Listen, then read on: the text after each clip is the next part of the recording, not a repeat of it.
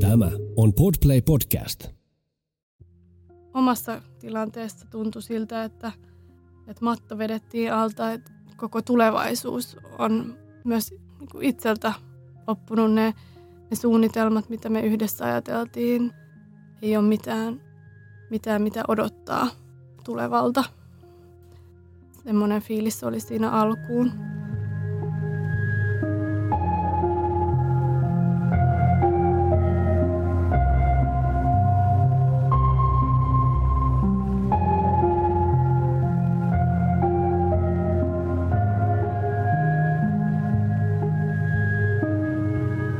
Kuuntelet Siitä on vaikea puhua podcastia. Jokaisessa jaksossa tulet kuulemaan anonyyminä esiintyvän ihmisen vastauksen kysymykseen, mikä on vaikeinta, mitä olet koskaan kokenut. Nämä tarinat kerrotaan ilman sensuuria tai filttereitä. Yksityiskohdat voivat pysäyttää ja pyydänkin siksi huomioimaan sisältövaroitukset, jotka löydät jakson kuvauksesta –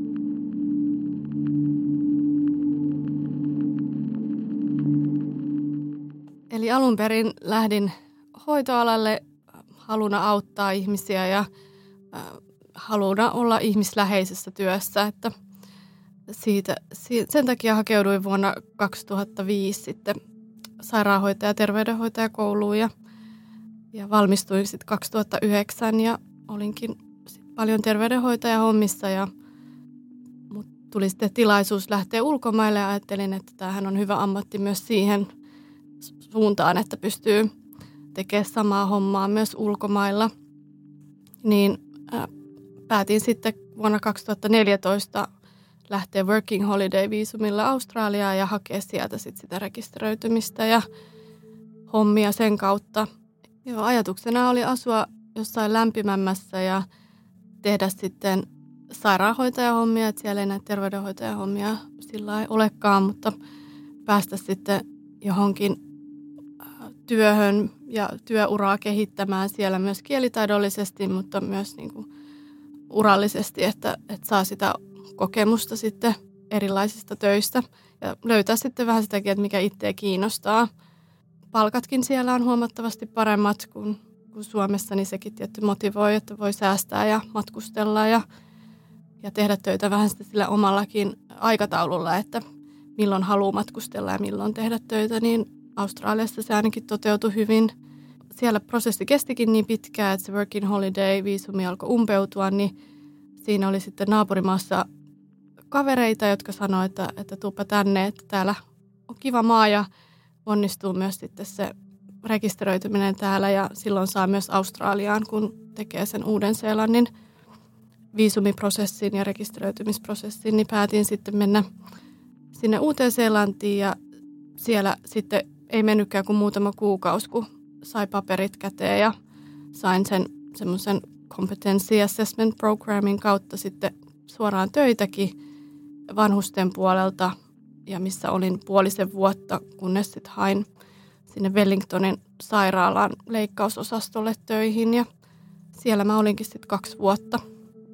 Meillä oli tosi kiva porukka, kansainvälistä porukkaa, eli joka puolta maailmaa melkein oli – paljon Filippiineiltä, Intiasta, Afrikasta, Skotlannista. Minä olin ainut skandinaavinen ja siellä sitten tehtiin yhdessä hommia ja siitä innostuinkin, että tykkään mieluummin tämmöistä sairaanhoidollisesta, että tehdään yhdessä, kun terveydenhoitajan ammatti on enemmän yksilötyötä ja itse on yksin vastuussa päätöksistä ja asioista pitkälti. Ja yksinäistä mä oon enemmän semmoinen sosiaalinen ja ryhmässä tykkään työskennellä, niin se sopi mulle tosi hyvin. Ja meillä olikin siellä tosi kiva porukka ja edelleen hyviä ystäviä jäänyt sitten myös sieltä työelämästä. Vaikka oli hektistä ja rankkaa hommaa, siellä oli ihan suuria vatsan alueen leikkauksia ja amputaatioita ja alkuun pelkäskin, että miten täällä pärjää, mutta niin sitä vaan oppia. Kaksi vuotta meni, meni sitten oikein hyvin. Ja Uudessa-Seelannissa sitten, kun pääsin sinne sairaalaan, niin se olikin kolmivuorotyötä, että siinä sitten vähemmän reissas, mutta sitten aina kun sai lomaa, niin pääsi sitten näkemään myös uutta Seelantia ja niitä lähiympäristöjä. Eli mä oon aina tykännyt matkustaa ja nähdä maailmaa, niin tämä sopi mulle oikein hyvin.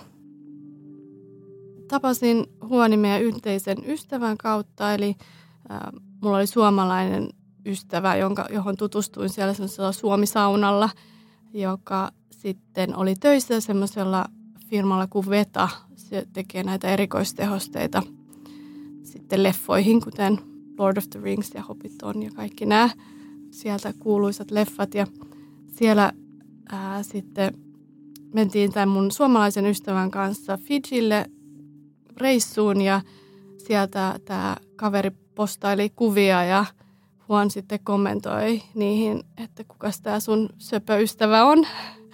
Ja siitä sitten tämä mun kaveri sopi, sopi meille treffit, että tutustutti meidät toisiimme ja se olikin sitten semmoista salama-ihastumista ja rakastumista.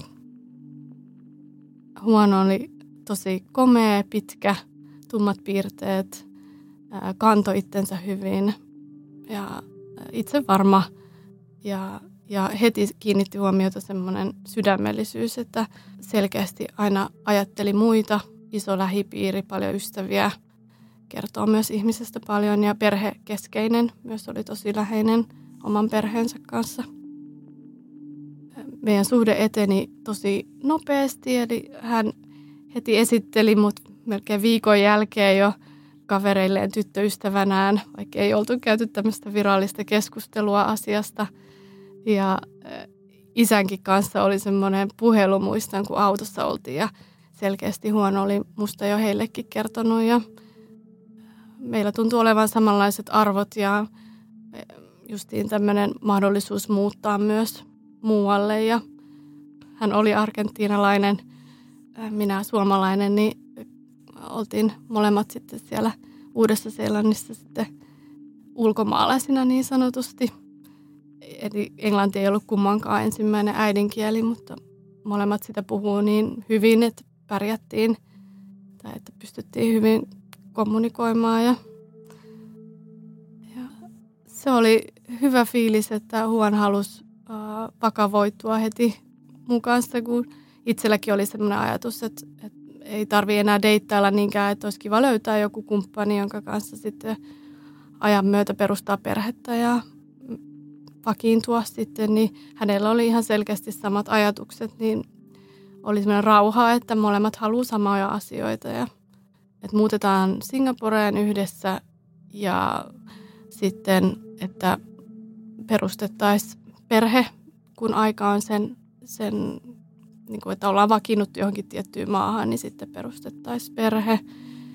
Ja Huon sanoikin, että hän haluaisi kaksi poikaa. Hänellä oli veli, niin hänellä oli se ajatuksena. Ja mä olin häntä hiukan vanhempi, niin itselläni oli, että voisi nopeamminkin, mutta hänellä oli, että, että viiden vuoden sisällä tai päästä voitaisiin sitten sitä ajatusta edistää. Mutta että se oli kiva, että molemmilla oli ainakin sama suunta elämässä huono oli ihmisenä tosi lämmin, kosketteleva. Aina tuli halaamaan. Kaikki sanoikin, että sillä on semmoinen bear hug, että se tuli semmoinen isona karhun halauksia isoilla käsillään aina antamaan ja pitkiä halauksia. Tietenkin kulttuurikohtaisestikin argentiinalaiset on enemmän koskettelevaa ja semmoista kansaa, jotka, jotka tulee sitten – lähelle ennemmin kuin jotkut esim. suomalaiset ehkä sitten pitävät vähän etäisyyttä, niin hän on heti, heti kyllä ää, siinä tukena, ihmisten tukena, että se kertoo just, että on iso ystäväpiiri, ää, niin hän oli aina auttamassa muita ja, ja teki, ää, teki paljon hyvää tekeväisyyttäkin.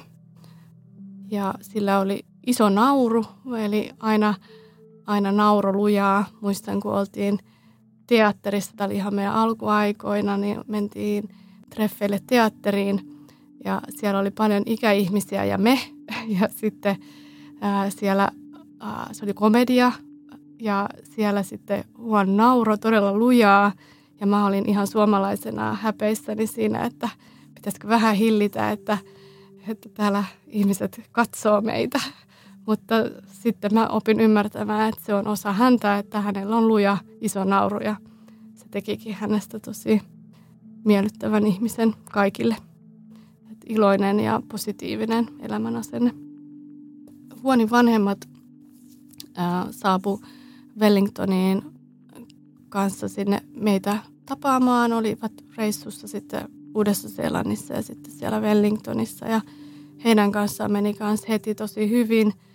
Lämpimiä ihmisiä myös he, samanlaisia kuin Huon.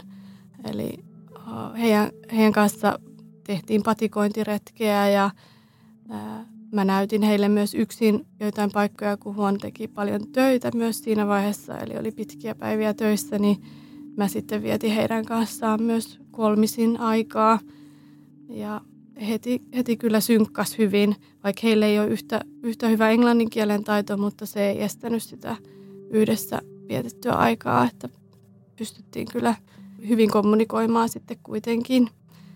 Ja oli oikein mukavaa aikaa yhdessä sitten jo heti alkumetreillä, vaikka aina puolison vanhempien tapaaminen jännittää, niin ei tarvinnut kyllä yhtään jännittää sen jälkeen, kun he näki, että he, he samalla lailla heti halas ja otti vastaan. Joo, meillä oli siis ajatuksena muuttaa pois Uudesta Seelannista yhdessä sinne Singaporeen, mistä Huon jo alkujaan mulle juttelikin, että hänellä oli haaveena sinne muuttoa, että siellä olisi inhimillisemmät työajat sitten tällä hänen alallaan. Ja ajattelinkin, että no miksipä ei, että sinne voi ihan hyvin mennä sitten itsekin, kun olisi jopa lähempänä sitten Suomea ja sieltä voisi hakea sitten myös näitä hoitoalan hommia. Ja sitten me päätettiin, että mennään ennen sitä reissaamaan maailman ympäri tai mitä pystytään. Huon lähti vähän ennen mua. Mulla oli vielä työt kesken, niin mä tein, tein vielä kuukauden verran sitten töitä. Ja Huon ehti reissata sitten Euroopassa ennen sitä ja, ja sitten me tavattiin toisemme Kööpenhaminassa ja sieltä sitten mentiin Suomeen.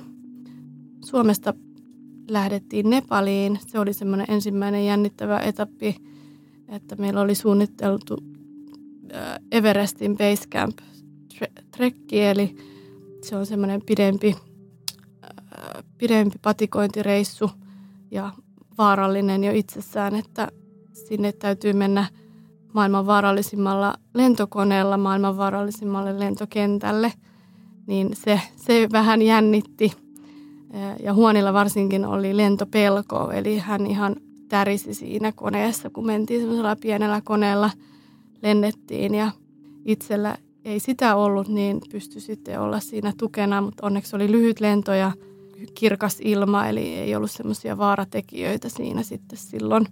Päästiin turvallisesti sinne Katmandusta sitten sinne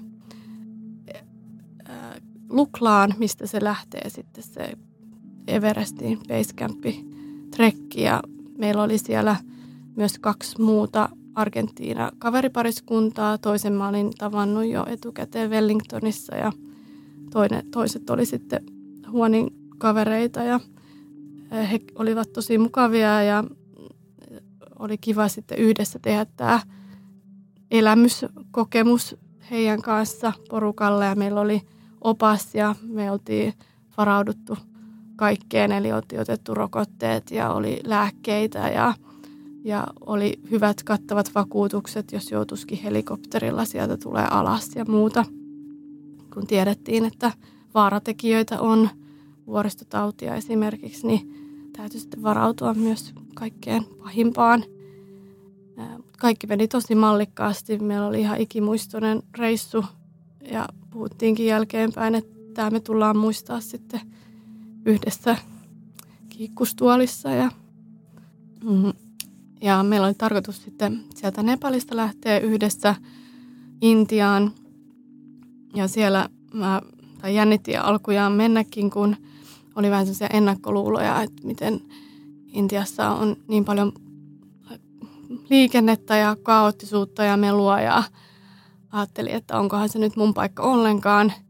Mutta Huon vakuutteli, että että siellä on hänen hyvä ystävä pariskuntansa ja he näyttää meille varmasti hienoja alueita ja, ja sitten mentiin sinne ja olikin kyllä tosi hieno se alku siellä Intiassa, että ehdittiin joku kolme viikkoa kaveripariskunnan kanssa ja reistata ympäri Intiaa hienoilla tee-viljelyalueilla ja mitä ei ajatellutkaan, että Intiasta voisi olla, kun on semmoinen alkukäsitys siitä, mitä siellä, tai ennakkoluuloja, mitä, mitä siellä on pelkästään, mutta eihän se näin ole. Se on iso maa, missä on kaikenlaista. Niin oli hienoja kokemuksia heidän kanssa siellä ympäri Intiaa ja hyviä muistoja jäi siitä alkuajasta kyllä. Eli me oltiin oltu ihan pikaseen Delhissä, missä oli, oli tämmöistä paljon ihmisiä ja paljon liikennettä ja melua, mutta sitten me tultiin sieltä teeviljelyalueelta tänne Jaipuriin kaksistaan ja se, se oli sitten takaisin tämmöiseen, tämmöiseen meluun ja liikenteen vaaroihin, mitä mä sitten jännitin kyllä, että miten katuja ylitetään ja näin, niin niihin osaskin varautua sitten ihan eri lailla. Ja ää, me oltiin oltu semmoisella lehmäfarmilla sitten myös niiden ystäväpariskunnan kanssa aikaisemmin, missä Huon oli silitellyt lehmiä ja ollut lähellä niitä ja hän oli tosi eläinrakas, niin oli siinä lehmän ihollakin kiinni eikä ollut mitään vaaraa eikä osattu varoa niitä muutenkaan sitten. Siellä kaduilla oli paljon lehmiä siellä Jaipurinkin kaduilla ja se kuului vaan siihen katukuvaan. Että se oli heille normaalia ja, ja meille siinä kohtaa myös, että ei ajateltu niistä sen enempää. Ja Jaipurissa meillä olikin sitten tarkoitus mennä Bollywood-leffaan ja lähdettiin kävelemään sitä kohti.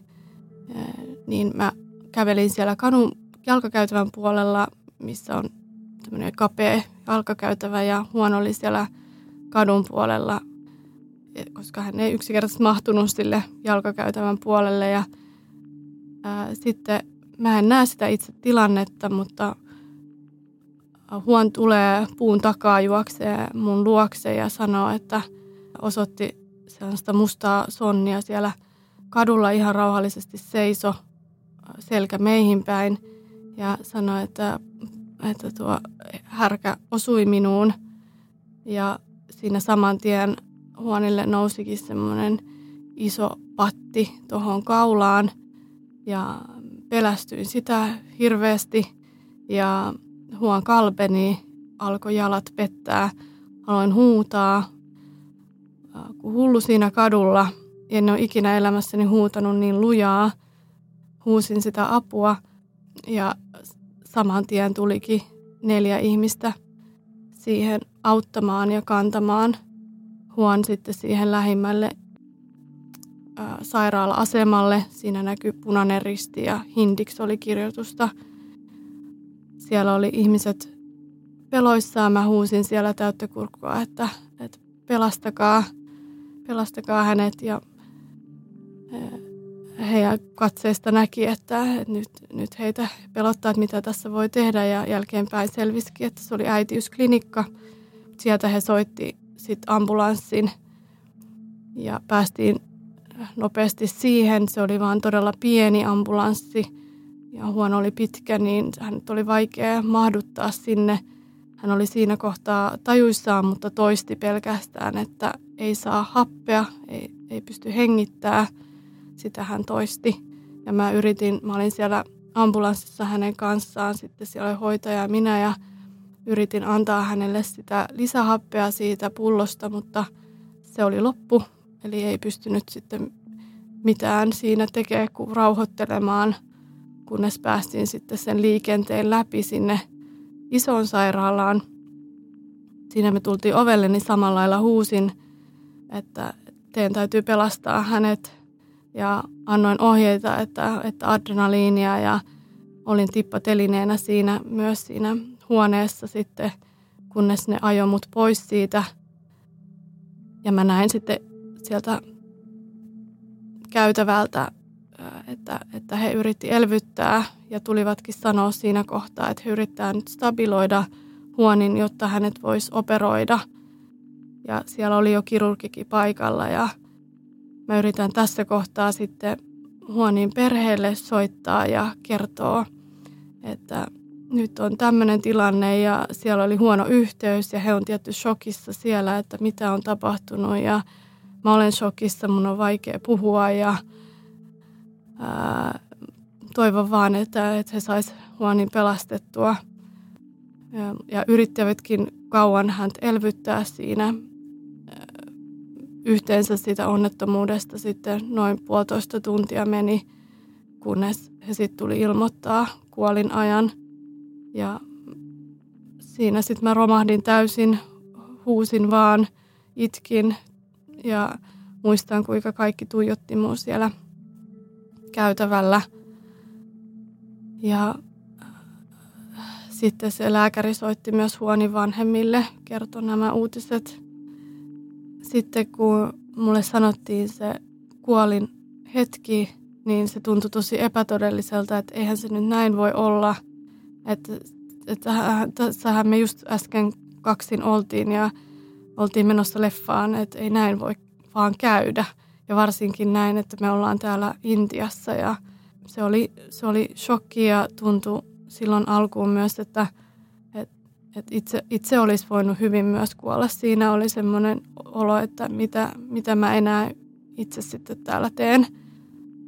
Ja Mä olin ihan, ihan shokkitilassa siellä ja soitin myös sitten tälle kaveripariskunnalle, jotka sitten rekrys sinne tuttava tämmöisestä hengellisestä piiristänsä miehen hakemaan mut pois sieltä sairaalasta. Eka mut ohjattiin semmoiseen lääkäreiden varmaan lepohuone, missä mä sain huutaa ja itkeä pois siitä käytävältä – ja äh, yritin käyttää puhelinta, myös muistan sen siellä sairaalassa, niin en osannut käyttää puhelinta. Eli olin sellaisessa shokkitilassa, e, että semmoinen yksinkertainen toiminto ei onnistunut, mutta on myös iloinen siitä, että mä pystyin toimimaan, että me nyt täysin jäihin, vaan, vaan sain sen avun siinä tilanteessa ja, ja, ja menin, menin sinne mukaan kaikkialle ja yritin auttaa mitä pystyin. Ja, mutta selkeä shokki koko, koko se tilanne ja olin, äiti kertoi, että olin kuulemma soittanut heillekin sieltä sairaalasta, mutta siitä mulla ei ole mitään muistikuvaa. Olin pyytänyt, että tulkaa, mut hakemaan, tulkaa hakemaan mut pois täältä, mutta sitä en tosiaan muista, että sanoin, että huono on kuollut. Et se, se alku, alku oli siinä kohtaa, vaikka sen koko tilanteen muistaa ja se filmi pyöri päässä, niin se oli semmoista shokkitilaa. Ja sitten mut tultiin sieltä hakemaan ja siinä automatkalla sanoinkin sille tuntemattomalle miehelle, että, että kumpa mäkin olisin kuollut.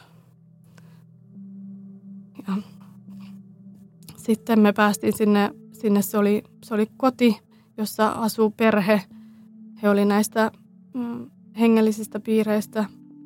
Huonkin oli, oli hengellinen siinä mielessä, että meditoi ja, ja hän kiinnosti tämä eri, eri uskonnot ja hengellisyys siinä määrin just, että halusikin sinne Intiaan reissata silloin alun perin siinäkin mielessä, että pääsee, pääsee näkemään tämänkin tyyppistä.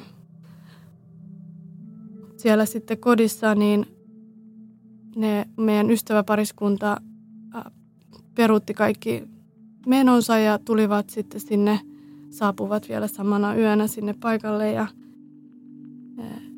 ja sitten Sili, se nainen oli siinä mun, mun kanssa samassa huoneessa kanssa ja silitti uneen, vaikka en kyllä pystynyt nukkumaan ollenkaan, vaan se filmi pyöri koko ajan mun mielessä.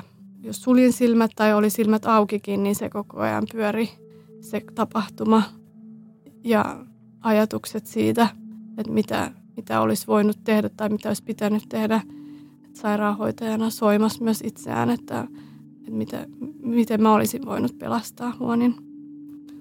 niin sieltä muistan makaneeni siinä sängyllä ja rutistaen sitä huonin takkia sylissä, niin soitin mun vanhemmille ja kerroin sitten tarkemmin tämän tapahtuneen. Heillä oli pelko, että mullekin oli jotain sattunut ja heillä oli pelko, että, että, että miten mä nyt pärjään, että, että onko mä yksin, kuka mulla on siellä tukena ja sanoinkin, että ei mulla ole nyt mitään hätää, että, että mua autetaan täällä ja oli onneksi se tuttu ystäväpariskunta siinä myös, että ei ollut yksin, että se olisi ollut paljon vaikeampi sit yksin. En pystynyt tai halunnut edes syödä, mutta sitten he pakko syötti mua seuraavana päivänäkin. Ja, ja äh, niin kuin oli, olivat siinä tukena, mutta en suostunut poistumaan huoneesta, ellei ollut ihan pakko. Et olin vaan siinä sängyllä ja rutistin sitä huonin takia. Ja itkin vaan. En, en muuta tehnyt kuin itkin. Mutta sitten meni muutama päivä, kun näitä asioita piti hoitaa väkisin. Oli lähdettävä siitä huoneesta ja oli motivaatio siihen, että, että huono on saatava nopeasti sinne perheensä luo. Ja tiesin, että siellä on tämmöinen ähm, hautajaisissa yleensä tapana pitää sitä arkkua auki. Niin ajattelin sitäkin, että täytyy nopeasti toimia, jotta, jotta huono on siinä kunnossa, että voidaan vielä pitää sitä arkkua auki. Niin hoputin hirveästi niitä vakuutusyhtiöitäkin soittelin paljon ja, ja sitten tämä ystäväpariskunta hoputti niitä paperitöitä ja muita paikallisten kanssa asioita. Ja huon balsamoitiin myös, että saataisiin sitten säilymään paremmin. Katmanduussa kun oltiin, niin oltiin ihan kadulla kävelemässä, kun huon yhtäkkiä huomasi, että joku mies lyyhistyi siinä kadulla, niin hän heti juoksi mitään edes miettimättä, vaan juoksi tämän miehen luokse. Ja siihen tuli jotain muitakin ja he kantoi tämän miehen, sitten siinä oli sairaala ihan vieressä, he kantoi sen miehen sinne. Niin yhtä lailla sitten silloin Intiassa, kun huusin apua huonille, niin heti tuli ihmiset auttamaan yhtään empimättä asiaa sen enempää, vaikka kielimuuriakin siellä varmasti oli, että kaikki ei puhunut englantia, niin silti halu auttaa hädässä olevaa oli, oli sel- selkeä.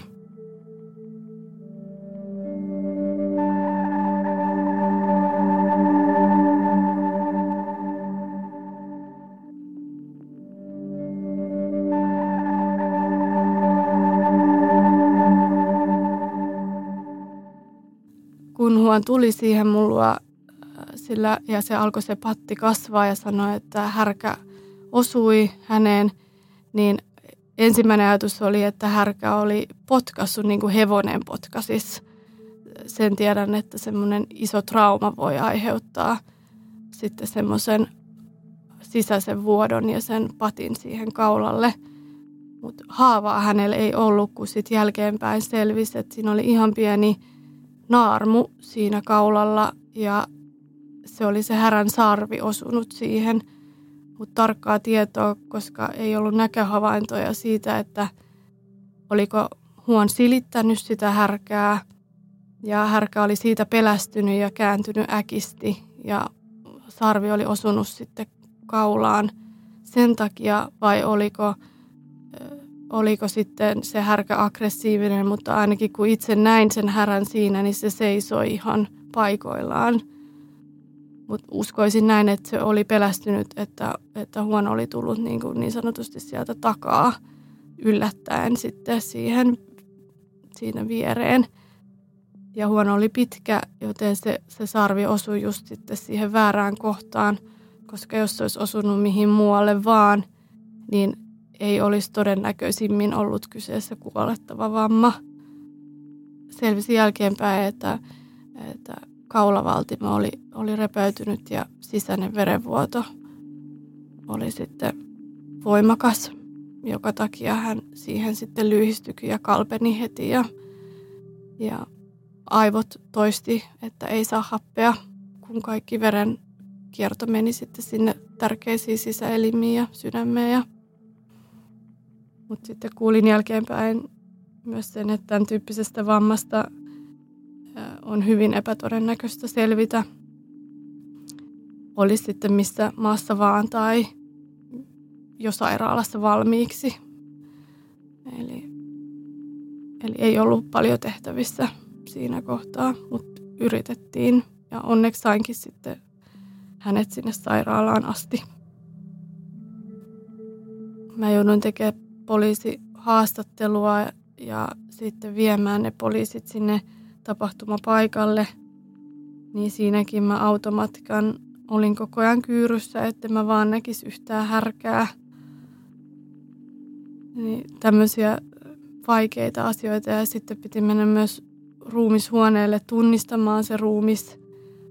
Ja siinä oli kauhea kynnys, että mä, että mä en enää halua nähdä huonia kuolleena, kun olin jo kertaalleen hänet siellä sairaalassa hyvästellyt ja se oli mun mielestä riittävä, mutta se oli pakko tehdä ja tämä ystäväpariskunta kannusti, että he tulee mukaan ja pidetään siinä semmoinen pieni seremonia samalla ja mentiin sinne, niin huonin silmät ja suu oli auki. Se oli mun mielestä kammottavan näköistä, mutta sitten he lohdutti, että, että heille se on hyvä merkki, että sielu on päässyt jatkamaan matkaa. Nykyään siitä onnettomuudesta puhuminen on helpompaa. Alkuun en, oli vaikea edes kertoa se, se, mitä on tapahtunut. Vaikka se oli koko ajan tuossa filminä itsellä, niin siitä oli tosi vaikea kommunikoida ja puhua, mutta aika on auttanut, että pystyy nyt paremmin siitä puhumaan ja myöskin se, että on avoimesti siitä puhunut niin terapiassa kuin sitten lähipiirille ja ystäville, perheelle ja myös huonin perheen kanssa käynyt tätä läpi, niin se on auttanut kyllä huomattavasti, että pystyy, pystyy siitä puhumaan. Toki se edelleen välillä sydän muljahtaa, jos, jos liikaa ajattelee sitä. Vaikka öisin joskus on ollut unetto, unettomia öitä, niin on saattanut tulla jotain tähän liittyviä ajatuksia, niin silloin kyllä huomaa, että voi tulla just niitä psyykkisiä tai fyysisiä oireita sen takia, koska ajattelee sitä tapahtumaa, niin saattaa tulla just niitä tykytyksoireita – ja muistaa sitten, että siltä siinä tuntui siinä onnettomuudessakin. Omassa tilanteessa tuntui siltä, että, että matto vedettiin alta, että, että koko tulevaisuus on myös niin itseltä loppunut ne, ne suunnitelmat, mitä me yhdessä ajateltiin perheen perustamisesta ja elämästä yhdessä. Niin se oli vain ajateltu, että näin, näin ollaan nyt yhdessä – vaikka ei oltu vielä naimisissa tai muuta, mutta ajatus oli kuitenkin sen suuntainen, niin sitten kun se vedettiin pois alta niin sanotusti, niin, niin tuntui, että ei ole enää tulevaisuutta myöskään itsellä. Ei ole mitään, mitään mitä odottaa tulevalta. Semmoinen fiilis oli siinä alkuun.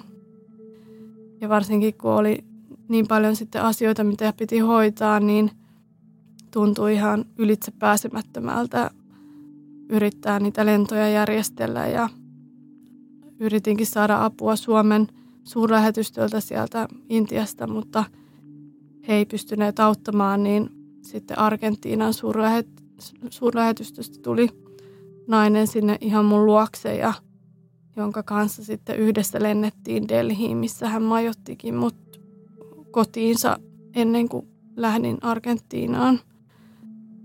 Ja paikallinen ystäväpariskunta auttoi myös kaikissa näissä paperitöissä ja mitä piti järjestellä, ajatuksena oli saada huon mahdollisimman nopeasti sinne perheensä luokse. Ja itse ajattelin, että siinä kohtaa, että lähtisin kotiin oman perheeni luokse heti, kun saan huonin vaan matkaan – mutta sitten se ajatus muuttukin, kun Huonin äiti soitti mulle siellä ollessani, että hänestä tuntuu, että hän on menettänyt sekä poikansa että tyttärensä, tarkoittaen mua siinä kohtaa, niin sitten mä tein sen päätöksen sinä yönä, että, että mäkin lähden sinne Argentiinaan, että, että ehkä siitä on apua heille, mutta myös mulle, vaikka se tuntui vaikealta ja ahdistavaltakin ajatukselta mennä sitä sitten tätä hautajaisiin ja kaikkeen, mutta, mutta onneksi menin. Päädyinkin sitten olemaan siellä kaksi kuukautta ja meillä oli hyvää aikaa yhdessä sitten perheen kanssa tehdä tätä surutyötä ja puhua huonista, että sain, sain kyllä sieltä tosi paljon tukea, koska oltiin samassa tilanteessa, vaikka mulla olikin tosi suuri tuska ja suru myös sen äidin ja isän puolesta, että he on menettäneet lapsensa ja se tuntui kauhealta. Mutta yhtä lailla kun mä olin sitten siinä heillä, niin he olivat sitten mun, mun tukena kyllä kanssa ja, ja kohtelivatkin mua kuin tytärtään ja edelleen kohtelevat kuin tytärtään. Et meille jäi siitä tosi läheiset välit. Ja se oli, se oli hyvä päätös siihen kohtaan, että pääsin sinne heidän kanssa tekemään sitä surutyötä ja ole heidän kanssa yhdessä. Ja ihan iloitiinkin ja naurettiinkin. Sekin teki hyvää, että, että pystyttiin myös semmoistakin yhdessä tekemään ja meditoitiinkin yhdessä. Ja silloin kun Huonin ruumis sitten saapui sinne Argentiinaan siinä ruumisarkussa, kylmäarkussa, niin me mentiin sitten perheen kanssa sinne katsomaan häntä ja, ja sen, hänen isänsä ei alkuun hyväksynyt, että tämä on edes huon. Hän ei näyttänyt yhtään itseltään ja mullakin on se mielikuva jäänyt siitä, miltä hän näytti. Oli niska vinossa, kun hän ei mahtunut sinne kunnolla ja just balsamoitu ja ei ollut yhtään itsensä näköinen ja isäkin toisti sitä, että ei tämä voi olla huon ja katsoi niitä vaatteita. No on nämä kyllä hänen vaatteet ja sitten sen äiti tuli kanssa siihen ja sanoi, että, että se on hyvä, että hän ei näytä itseltään, että se, se kertoo, että se sielu teki huonista huonin, ei pelkkä ruumis. Hautajaisissa sitten luin kirjeen, jonka olin kirjoittanut Huonille sillä lentomatkalla Intiasta Argentiinaan. Siinä halusin sanoa asioita vielä, mitä jäi sanomatta. Ja luin sen sitten ääneen näille vanhemmille ja he halusivat, että, että voisitko sä lukea sen myös siellä hautajaisissa. Ja se tilanne jännitti hirveästi, että pystynkö mä siihen. En tunne ketään, siellä oli yli 200 ihmistä ja muutenkin esiintyminen jännittää, niin sitten, ja tämmöisistä henkilökohtaisista asioista puhuminen, mutta päätin sitten, sitten sen lukea, koska ajattelin, että he saavat tietää, että Huon oli onnellinen silloin ja rakastettu, niin ehkä siitäkin on apua heille myös. Ja sitten luin sen kirjeen, miten pystyin siellä – hautajaisissa ja siitä sainkin ison tuen sitten koko siltä suurelta suvulta siellä Argentiinassa. Muistan kerran, olin siellä sitten sen äidin kanssa mentiin kuntosalille siellä Argentiinassa, niin siellä sitten ystävä laittoi viestiä, että on vauva syntynyt, niin mä aloin itkeä ihan hirveästi siellä, siellä salilla joudun lähteä pois, että, että ajatus oli silloin, että, että tota mä en tule koskaan saamaan. Että mulla on viety se mahdollisuus sen huonin kuoleman myötä että siihen, siihen onnelliseen perheelämään, mikä oli silloin haave kanssa, että, että siihen pääsis. Mulle tämä itse onnettomuus tuntuu väärältä että hyvä ihminen ja nuori ihminen menehtyi. Huono oli 29-vuotias ja te, oli niin hyvä sydäminen kuin ihminen voi olla. Halusi kaikille hyvää, niin miksi hän, hän menehtyi, niin sit, siitä mä en ole päässyt itse yli. Intiassa mulle kerrottiin paljon asioita, miksi, miksi vaikka lapsi voi kuolla nuorena, että siinä on joku tarkoitus, että, että hän, hänen niin kuin tehtävänsä maan päällä on, on täyttynyt. Mun oli sitä hirveän vaikea hyväksyä ja on edelleen, että tuntuu väärältä, nuori ihminen menehtyy. Ja lehdissähän siitä silloin sanottiinkin, että se oli freak accident, eli tämmöinen friikki-onnettomuus, että, että se ei ole ihan perus auto-onnettomuus tai mihin, mihin monet menehtyy, vaan, vaan tämmöinen, mitä ei osaa ajatellakaan, että näin voisi käydä. Niin sitten se tuntuu tietenkin myös tosi pahalta. Tämmöistä ei osannut ennakoida, vaikka me niin hyvin ennakoitiin mielestämme just se Mount Everestin valmistautuminen, mikä oli vaarallinen jo siinä itsessään ja Intian liikenne ja, ja osattiin olla varovaisia. Ei törttöilty missään, vaan, vaan osattiin huomioida ne missä, niin ympäristö, missä oltiinkin, mutta ei vaan osattu ajatella sitten noita härkiä että niistä, niistäkin voi tulla noin iso vaara. Eikä varmaan paikallisetkaan sitä osanneet ajatella, koska se oli myös siellä friikki tapaturma, eli ei, ei tuommoista käy. Ei, ei, he ole, ei ne härät ole sinänsä aggressiivisia ihmisiä kohtaan. Hekin on tottuneet ihmisiin, mutta siinä on käynyt joku sitten, että se on pelästynyt se härkä. Ja se Chaipurin pormestari tuli mulle myös juttelemaan, kun mä olin siellä. Hän halusi tavata mut henkilökohtaisesti ja kertoi, että hän ja, ja hänen alaisensa ovat siellä häätäneet näitä laittomia maitotehtaiden härkiä ja niiden, niiden omistajia sitten maatiloille. Eli, eli he ei ilmeisesti saisi olla siellä kyllä, mutta en sitten tiedä, mikä se totuus on, mutta sitten kun mä lähdin sieltä, niin se on kyllä totta, että mä en nähnyt niitä härkiä enää sen viikon jälkeen, että ehkä siinä oli jotain perää, että, että heilläkin avautui silmät, että niistä voi olla vaaraa tai onkin vaaraa, niin häätivät sitten ne. Ja siinä kohtaa mä sanoin hänelle myös koin velvollisuudeksi sanoa näistä epäkohdista, mitä koin. Eli, eli esimerkiksi, että se ambulanssi oli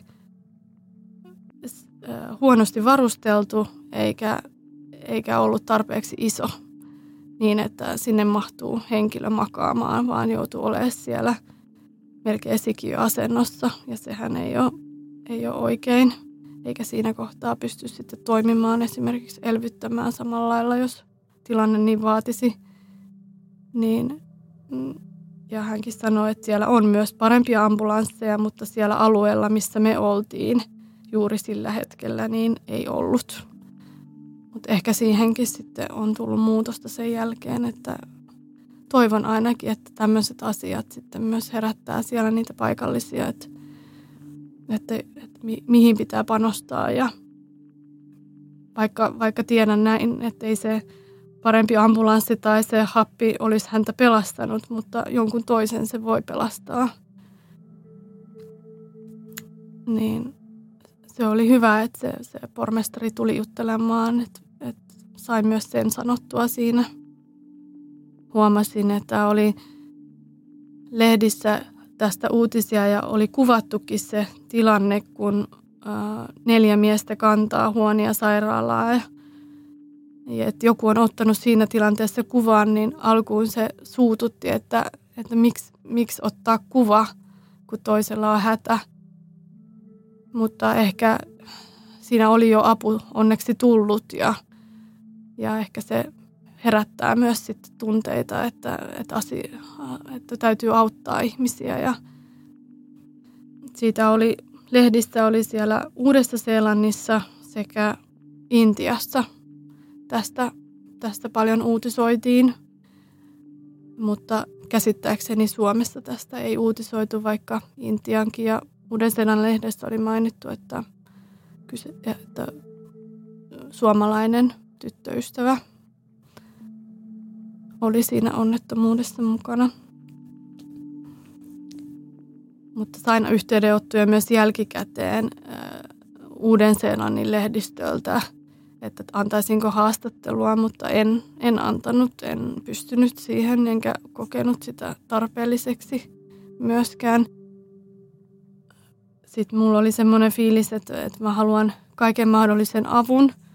Haalin itselleni apua jo siellä Intiassa sen verran, että oli semmoinen kriisipuhelin, mihin mun täti lähetti numeron, että soita tänne ja mä soitinkin sinne ja, ja sieltä sitten mulle soiteltiin säännöllisesti ja mul, kerroin juuri heille, että mulla on tämmöinen filmi päässä, että mä en pääse siitä eroon. Niin he ehdotti ihan pieniäkin juttuja, mitä voi tehdä, että katsoo vaikka puulehteä, miten se heiluu. Minuutinkin ajan saa sitten ajatukset siihen, eikä siihen onnettomuushetkeen. Niin tämmöisiä juttuja oli jo siinä kohtaa ja sitten mä päätin, että mä yritän hakea myös apua sit sieltä Suomesta ja hain tämmöiseen nuoret lesket ryhmäterapiaa viikonloppuun. Ja siinä oli kyllä kriteerinä, että onnettomuudesta pitäisi olla mennyt vähintään tai puolison menetyksestä pitäisi olla vähintään puoli vuotta mennyt.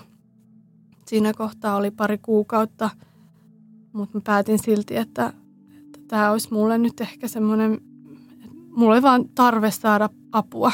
Ehkä kun on itsekin alalla ja tietää, että, että nyt on niin kuin kriittiset hetket, että heti pitää toimia, niin sitten sain, pääsin sinne ja siellä oli muitakin puolisonsa menettäneitä, oli ne sitten onnettomuuden seurauksena tai – itsemurhan tai pitkäaikaissairauden, niin sieltä sai kyllä vertaistukea ja käytiin paljon asioita läpi porukalla, mikä teki hyvää.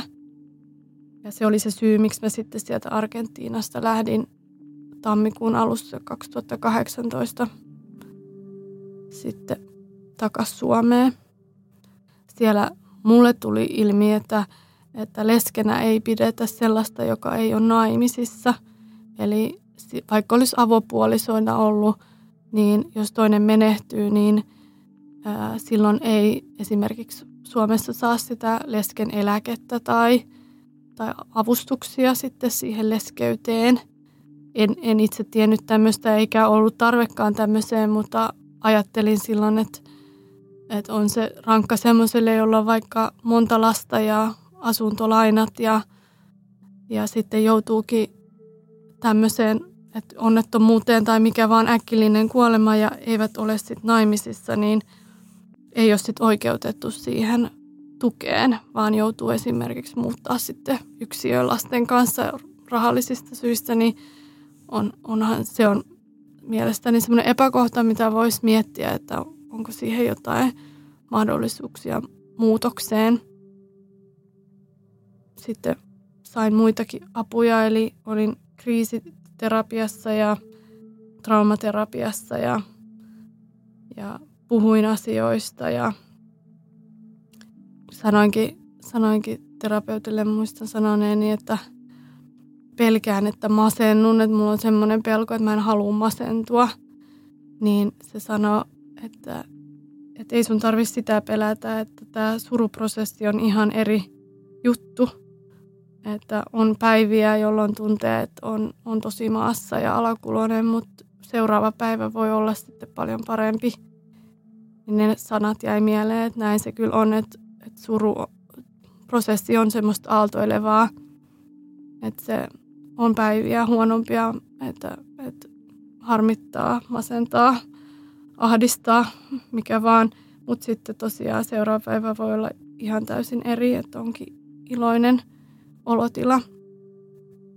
Ja, ja aika myös on, on auttanut asian käsittelyssä ja se on koko ajan tuolla taustalla se ajatus ja tällainen vuosipäivien tullessa, eli nyt on kohta viisi vuotta onnettomuudesta, niin tulee enemmän mieleen tämä onnettomuus ja, ja huon ja, ja muut. Niin, mutta eri, eri lailla kuin alkuun, jopa paniikin omaisia tunteita ja ahdist, voimakkaita ahdistuksia, ihan ambulanssin ääni tai työn puolesta elvytyskoulutus oli, oli liikaa tai sitten tuo härät missä vaan muodossa, niin ei pystynyt katsomaan. Mutta nykyään ei ole mitään tämmöisiä, mikä triggeröisi sitten paniikkia tai ahdistusta, että ainoana on jäänyt semmoinen läheisen kuolemaan pelko, että, että jos jollekin läheiselle sattuisi jotain, niin se, se tuntuu, että miten siitä selviäisi. Mutta toisaalta on siitä jo selvinnytkin ja tietää, että pääsee eteenpäin, mutta, mutta se on semmoinen pelko. Mä sain ensimmäisen kerran paniikkikohtauksen Buenos Airesin täydessä junassa, kun sellainen nuori nainen pyörtyi kuumuuden seurauksena, mutta mä näin sen pyörtymisen, niin mä aloin tärisemään ja sydän alkoi lyömään ja mä aloin hyperventiloimaan, että ja siinä heti muistui mieleen myös se, se onnettomuus ja se sama tunne tuli päälle, niin se vielä entisestään sitten näitä oireita pahensi. Ja mä joudun puistua siitä junasta. Mä näin, että sillä naisella oli kaikki hyvin. Se nousi siitä ja joi vettä ja näin, mutta mä olin edelleen siinä paniikkikohtaustilassa ja poistuin siitä junasta ja sitten soitin tälle huonin veljelle ja veljen vaimolle, niin he, he pystyvät onneksi siinä tilanteessa mua rauhoittelemaan ja pystyin sitten menemään seuraavaan junaan. Mutta se oli ensimmäinen kerta, kun sen onnettomuuden jälkeen tuli tämmöinen samanlainen fyysinen olotila. Jos mä mietin sitä, että miten asiat olisi nyt, jos, jos huon olisi vielä täällä, niin ähm, mun on vaikea kuvitella sitä, koska jotenkin mä oon kuitenkin sit mennyt itse eteenpäin siinä mielessä, että mä olen löytänyt sit kumppanin rinnalle yhtä hyvä sydämisen kuin Huonkin oli. Ja mentiin nyt viime kesänä tai tänä kesänä naimisiin. Niin sitten ajatus jotenkin sen suhteen on loppunut, että mitä, mitä jos me oltaisiin Huonin kanssa yhdessä. Mutta ennemminkin sitä, että mitäs jos Huon olisi vielä elossa, niin mm, se, tuska ehkä jatkuu enemmissä määrin sen Huonin äidin puolesta, että, että hän on menettänyt rakkaan poikansa. Niin, niin sitä, sitä suren enemmissä määrin. Toki totta kai hän oli hyvä kumppani mullekin, mutta mulla on nyt tällä hetkellä hyvä kumppani elämässä ja tulevaisuuden suunnitelmat. Ja elä, niin kuin, on, on, on elämä mennyt eteenpäin, mutta on ihana nähdä, että siellä Huonin veli on saanut lapsen ja se on nyt heidän silmäteränsä siellä Argentiinassa ja me ollaan käyty siellä mun puolison kanssa ja he on tullut tänne Suomeen meille ja et, sekin tuottaa iloa itselle, kun näkee, että heilläkin on semmoista elämän iloa ja tietää. Ja niin kuin Huonin äitikin sanoi, että hän haluaa, että Huonista puhutaan ja häntä muistetaan. Niin, ja, ja hän tietää, että Huon haluaisi nähdä meidät kaikki onnellisena – jatkamassa elämää, niin sekin on itsellä kyllä voimakkaana ajatuksena, että juuri hänen hyväsydämisyydensä vuoksi tiedän, että niin hän haluaisi, että me ollaan iloisia ja onnellisia. Äh, musta tuntuu, että mä oon niin semmoinen peruspositiivinen ja iloinen ihminen, että musta ei ulkoapäin näe, eikä varmasti kyllä kenestäkään näe, että mitä he on joutunut kokemaan – ja se tulee monelle shokkina sitten, jos mä kerron siitä, mutta jos nykyään harvemmin ehkä niin kuin kerron, alkuun kerroin paljon enemmän. Se oli niin, niin tuoreenakin omassakin mielessä. Ja esimerkiksi tälle mun kumppanille, niin me tavattiin, niin heti kerroin huonista. Ja hän katsoki syvälle silmiin ja kysyi, että saako hän halata, että ihan kamalaa, mitä sä oot kokenut. Niin tuli, tuli tosi, tosi hyvä, hyvä olo hänestä heti silloin, että, että hän kuuntelee ja edelleenkin pystyn avoimesti puhumaan huonista meidän kotona ja myös onnettomuudesta. Ja hän on ollut iso tuki tässä koko suruprosessissa, mikä varmasti jatkuu joissa määrin loppuelämään, että aina kannan tätä mukana, niin kyllä tätä tarinaa – jos joku ulkopuolinen kysyy sitten tarkentavia kysymyksiä, niin kyllä mä oon kertonut, mutta, mutta usein mä sanon, että, että menehtyi onnettomuudessa Intiassa. Jotkut kysyy enemmän, jotkut ei. Silloin kun mä tapasin tämän nykyisen puolisoni, niin alkuun oli syyllisyyttä siitä, että, että miten mä voin näin nopeasti mennä eteenpäin – että mun pitäisi vielä surra. Mutta sitten toisaalta oli myös semmoinen, että mä tiedän, että huono olisi halunnut nähdä mut onnellisena ja löytää sen hyvän ihmisen rinnalle. Ja mä tiesin jo tosi nopeasti, että mun nykyinen on yhtä hyvä sydäminen ihminen kuin huonkin oli. Niin äh, siihen tuli sitten semmoinen luotto. Mä toivon, että tästä mun tarinasta olisi apua jollekin toiselle puolisonsa menettäneelle – että se antaisi toivoa ja valoa, että elämä jatkuu, vaikkei se alkuun siltä tunnukaan. Rohkaisen hakemaan keskusteluapua heti ja tukeutumaan siihen lähipiiriin. Vuosi sen onnettomuuden jälkeen mentiin Huonin perheen kanssa sinne Wellingtoniin ja pidettiin siellä semmoinen muistotilaisuus Huonille, missä ripoteltiin myös yksi kolmasosa Huonin tuhkista sinne mereen ajatuksena, että Huon oli asunut siellä sen yksi kolmasosa elämästään. Ja se, se oli semmoinen hyvä, hyvä tapahtuma meille kaikille varmasti, että päästiin olemaan taas yhdessä ja sitten muistelemaan siellä huonia ja niitä hyviä hetkiä – kun hekin oli siellä meidän kanssa ja, ja miten huon, huono oli myös siellä onnellinen ja sillä oli laaja ystäväpiiri sielläkin, niin he oli tehneetkin tämmöisen muistopenkin huonille siihen Wellingtonin meren rantaan, mikä on siellä edelleen ja toivottavasti pysyy ikuisesti. Eli siellä on penkki, missä on hänen kyltti ja, ja kirjoitus sitten huonin muistoksi. Niin se on mun mielestä ajatuksena ihana, että, että siellä hän on ja pysyy myös. Huono nykyään mun elämässä melkein päivittäin senkin kautta, että me ollaan WhatsApp-ryhmässä tämän huonin perheen kanssa ja jutellaan lähes päivittäin siellä ja, ja on, on niin kuin tukena joka, joka elämän askeleella ja ollaan, ollaan yhteyksissä myös video, videopuhelimitse, että he on ihan osa mun perhettä. Ja myös kannan huonilta antamaa korua kädessä siitä lähtien, kun hän sen mulle antoi silloin sieltä Euroopan reissultaan Kööpenhaminassa. Ja pari kertaa se on mennyt rikkikin, mutta onneksi ei ole hävinnyt ja aina on voinut korjauttaa.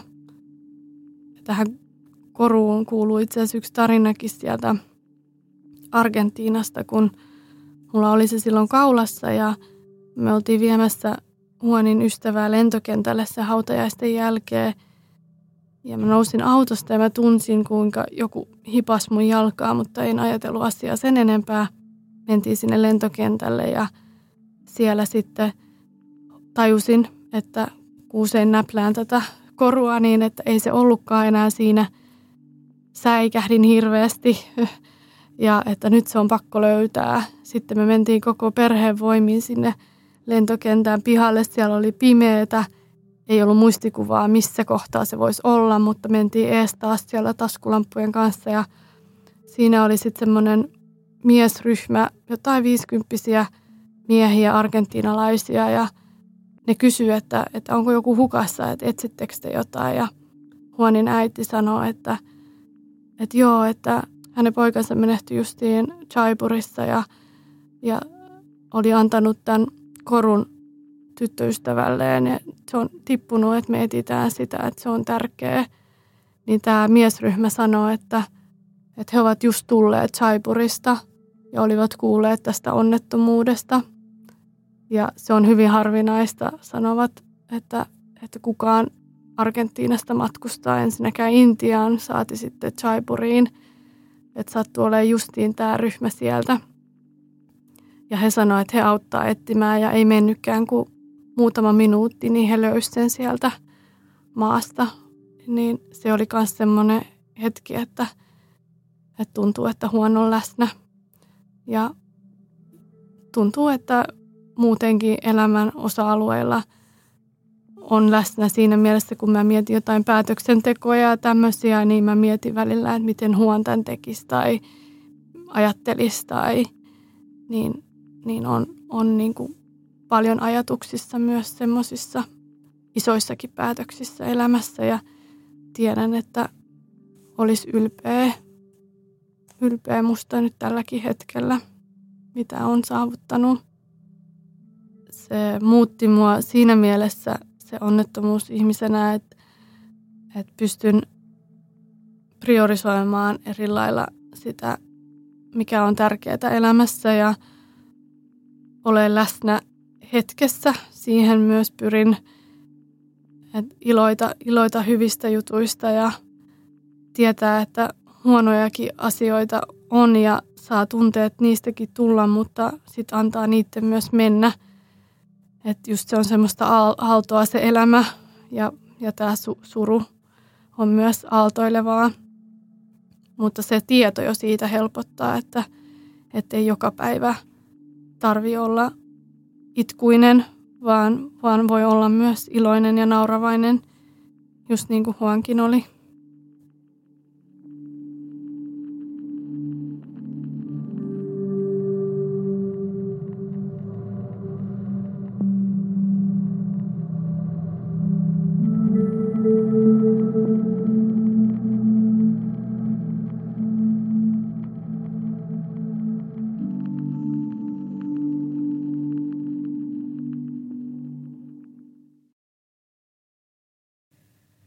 Olet juuri kuunnellut Siitä on vaikea puhua podcastin jakson. Jos päivän aihe kosketti sinua, suosittelen tutustumaan linkkeihin, jotka löydät jakson kuvauksesta. Jos haluaisit osallistua podcastiin ja kertoa oman tarinasi, voit lähettää hakemuksen osoitteeseen siitä on vaikea puhua at gmail.com. Siitä on vaikea puhua podcastin löydät myös Instagramista nimellä Siitä on vaikea puhua – Sieltä löydät muun muassa kuvan esineestä, jonka haastateltava henkilö kertoi muistuttavan häntä jaksossa puhutusta aiheesta. Kiitos kun otit aikaa päivästäsi kuullaksesi yhden ihmisen tarinan. Ensi kertaan.